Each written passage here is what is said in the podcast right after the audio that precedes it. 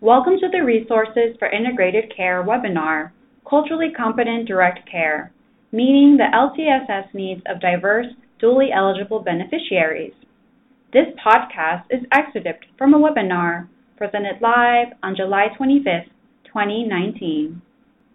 In this podcast, we will hear from a panel discussion with Maria Elena del Valle, an organizational change consultant at PHI, Andrew Adams, Chief of Staff at Homebridge, as well as Melanie Moorhead, a specialized training coordinator at Homebridge.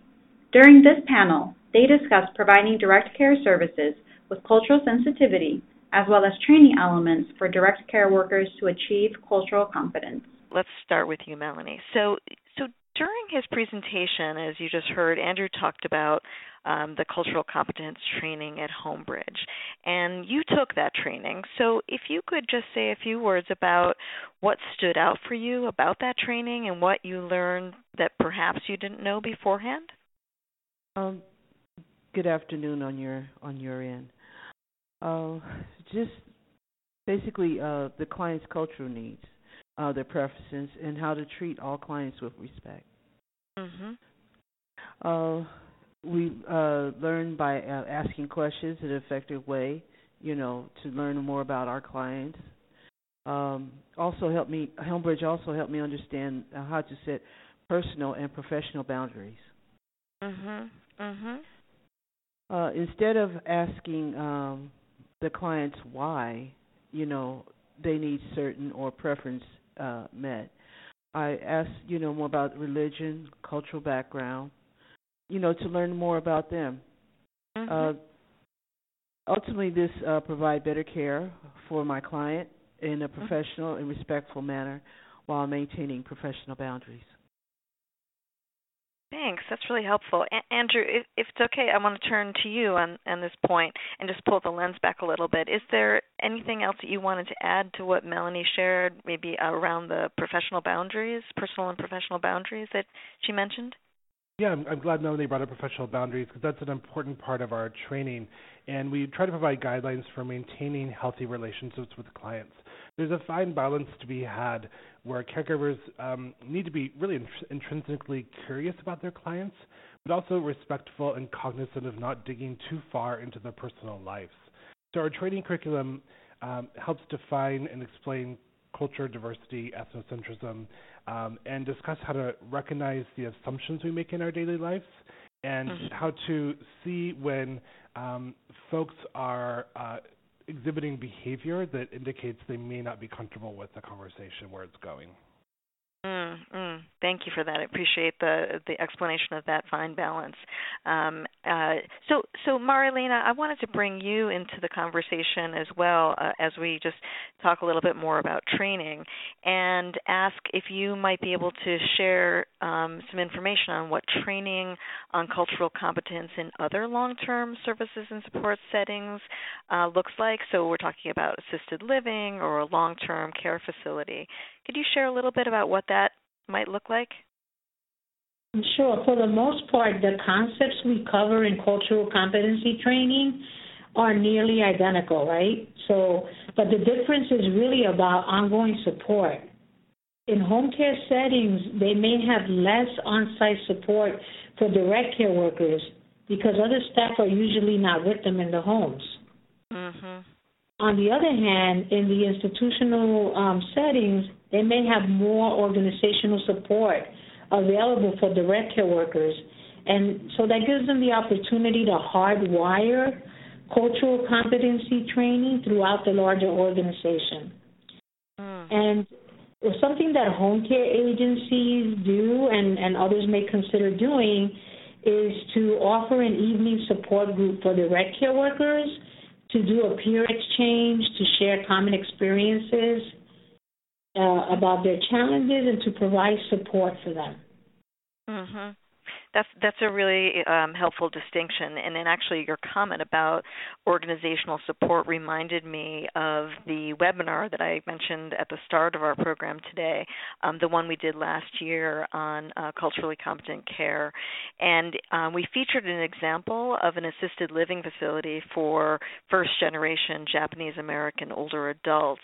Um, and I recall that in that training, uh, or in that webinar, they described the training that they provide to staff, but the director also talked about their ability to provide a kind of you know on the spot in services. So she mentioned you know when they notice a staff member who might have missed a cultural cue.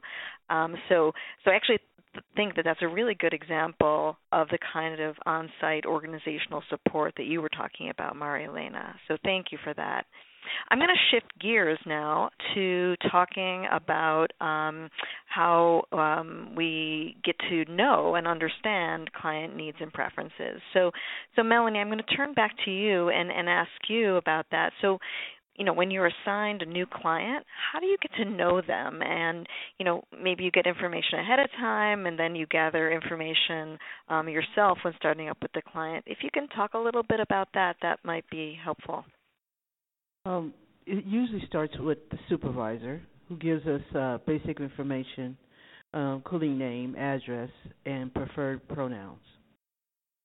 Mm-hmm. Uh, w- when meeting the client for the uh, when meeting my client for the first time, always greet with a smile, explain who I am and why I'm here, and ask for mis- permission to enter their home. Mm-hmm. Uh, once I enter, I observe you know, look around, might be different types of paintings, artifacts, and I, you know, I notice something, and I would like to. I'll ask them, you know, can they explain um this piece of art to me? Mm-hmm. And usually they'll explain it. Uh, might be passed down from generation to generation. Um, mm-hmm. And I always want to learn. You know, learn about your client, learn about their culture, their history. Mm-hmm uh, some of the artifacts might uh, be related to a specific specific, specific uh, religion. Mm-hmm. I will ask them, you know, could they explain, you know, their uh, their preferences related to their religion. Yeah, that's that's a great example, um, and it, it really does uh, also highlight what you mentioned earlier about those those boundaries. You sort of um, asking kind of open-ended questions to get them to talk um, and uh, show curiosity without crossing the line into too um, you know something that's too personal. So thank you for that. Let's let's actually you know go to some concrete examples. Um, so Melanie, if you can share um, some of the experiences that you've had in caring for diverse clients and some of the strategies that you used in those situations uh, to make sure that you were being respectful of that person's uh, needs and preferences and values. So, can you tell us about one of your clients? Yes. Um, we, uh, mm, one of the supervisors gave me an assignment to go to. Um, when I went to the client's home, uh, his mm-hmm. wife answered the phone, answered the door. I introduced myself to her and um, told her uh, my reasoning to be there. Uh, she explained to me that her client her husband's English language was uh his skills were you know wasn't that uh, good, but she would interpret it for him. Um, diagnosis of the client: he had fallen and he um, suffered traumatic brain injury. Uh, client and wife explained that they were Muslim and they kept a, a halal household. Uh, they explained to me which stores to go to and what type of meat to purchase um, I asked them. Uh, they once she gave me the directions and what she wanted me to uh, purchase, I asked her. I reflected back and said, "This is what you would like for me to purchase, and this is where you would like for me to go." She told me yes. Um, once I made um, did my my uh, shopping for them, I was finished for that uh, shift, um, I reached out to shake her husband's hand, and she explained to me that in their tradition, uh, no physical touching by uh, opposite gender. Mm-hmm. mm-hmm. and that was a learning experience for me because I didn't know that much about the Muslim um, community. Mhm. Mhm. That's a great example, and and I think you know reflects a little bit on some of the concepts we talked about earlier. Andrew, if I could actually bring you in at this point and just ask you to again pull the lens back on that example and and talk about how those strategies come from some of the Homebridge training. Certainly. Uh, I should mention that uh, we're really uh, proud that Maria Elena uh, came to Homebridge several years ago and uh, uh, trained us on the coach approach that she talked about. And Melanie demonstrated how we implement that coach approach perfectly. So she talked about um, using open ended questions to learn more about clients' preferences, and importantly, doing that paraphrasing, mirroring, mirroring back the client's request back to them to ensure that, that she understood the request completely. Thank you. Thanks for drawing all those connections. Melanie, I'm going to come back to you again and, and ask you to share another story about one of your clients and how you met uh, their cultural competency needs. Uh, my supervisor uh, gave me a client. Uh, my the client was male born, but uh, uh, she was transgender. So when I met her, I knocked on the door she uh, asked who it was. I told her my name was Melanie from Homebridge, and um, she said, "Come in." Uh, when when I arrived, she had on um, she wore a wig and she had on women's lingerie. I mm-hmm. asked her at that point, "What would you like for me to call you?" And she said, "Miss Stephanie." She said, "That's mm-hmm. what everybody calls me." I and and from there on, that's what I called her, until this day, whenever I see her, I say, mm-hmm. "Hi, Miss Stephanie." Oh, that's great. And and again, I'm going to ask Andrew to sort of pull back that lens and talk about the context um, of that situation. Um, I think you mentioned a little something about this earlier, but can you talk about the you know preferred name versus what's um, on the forms? Certainly. Um, yeah, I did mention before that um, in, in, here in California we have Medi-Cal our state Medicaid system, and often um, the name that uh, and that's how we get our clients is, is we that information shared through that system. And so often in these situations, um, the name that's present in that um, state database may not match how the client presents and how that client would like to be uh, called. So interactions between the caregiver and the client are important to identify and document um, any changes to preferred names and pronouns.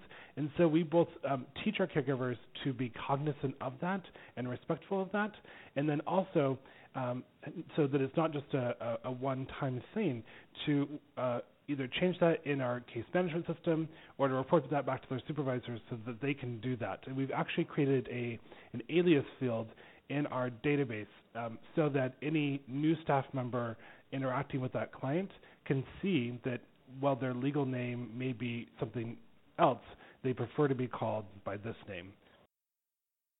Great. So it sounds like you've got both training and infrastructure in place to support um, uh, your clients uh, that um, maybe have, you know, a, a gender or sexual orientation differences, however they prefer. So that's that's very respectful, and again, it's it's born out of your your um, uh, the infrastructure you've put in place, including the training. So I, am going to actually turn it back to Maria Elena. You know, we started our session today with you providing us with an overview of cultural competence training, and you've just heard Melanie describe some of her experiences as a direct care worker. Um, and just hoping that maybe you can bring us home by, by reflecting a little bit about what you heard and how it connects to what you talked about earlier. Yes. Um, first of all, I want to say thank you to Melanie for thank you, Melanie, for those uh, incredible two examples, and also to Andrew for representing all the hard work and commitment that has to go into doing this work well, both on an organizational level and then supporting the direct care workers the way that you all do in Homebridge. But um, in Melanie's example, it really highlights the qualities that direct care workers need to serve diverse populations. It also helps to track back to the learning path to cultural competency I talked about earlier. Uh, the awareness, the honesty, and responsiveness are very important guiding principles in providing quality when we're doing person-centered care. It's in, you know, the need to be aware of oneself and and also of the client at the same time is really what allows us to navigate these unknown moments and these unpredictable moments.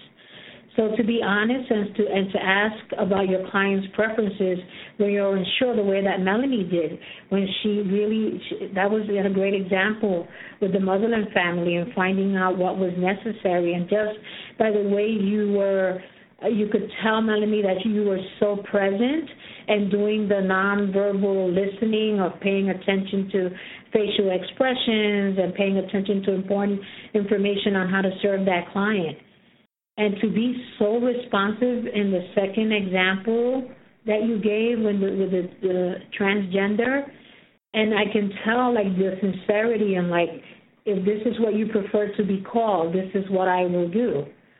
Um, so this really supports a lot of what PHI's vision and mission is. That quality jobs lead to quality care, and I'm sure that uh, those clients of Melanie, they, must be so appreciative of your commitment to provide person-centered care the way that you do. So training direct care workers to pay attention and respond to their clients' unique needs and preferences leads to moments where clients show the appreciation of care they have received, like the examples we just heard. This helps to build trust between direct care workers and clients in a very meaningful way. Mm, mm, that's great. It, it really sort of uh, emphasizes you've underscored this um, issue of you know relationships and you know when you're talking about being in someone's home it really is this very you know intimate um, relationship that I think um, you know requires the kind of training that we've talked about uh, today and the kind of attention to um, issues that we've talked about today. So I want to take a, just a moment to thank you all for the conversation. Um, it was really terrific to hear from you, Melanie, from you know your grounded experience. Thank you for listening. This podcast is presented by the Lewin Group and is supported through the Medicare and Medicaid Coordination Office at the Centers for Medicare and Medicaid Services. MMCO is dedicated to helping beneficiaries enrolled in Medicare and Medicaid have access to seamless, high-quality health care that includes the full range of covered services in both programs. To support providers in their efforts to deliver more integrated, coordinated care, MMCO is developing technical assistance and actionable tools based on successful innovations and care models. To learn more about current efforts and resources, please visit our website or follow us on Twitter for more details. Our Twitter handle is at integrate underscore care.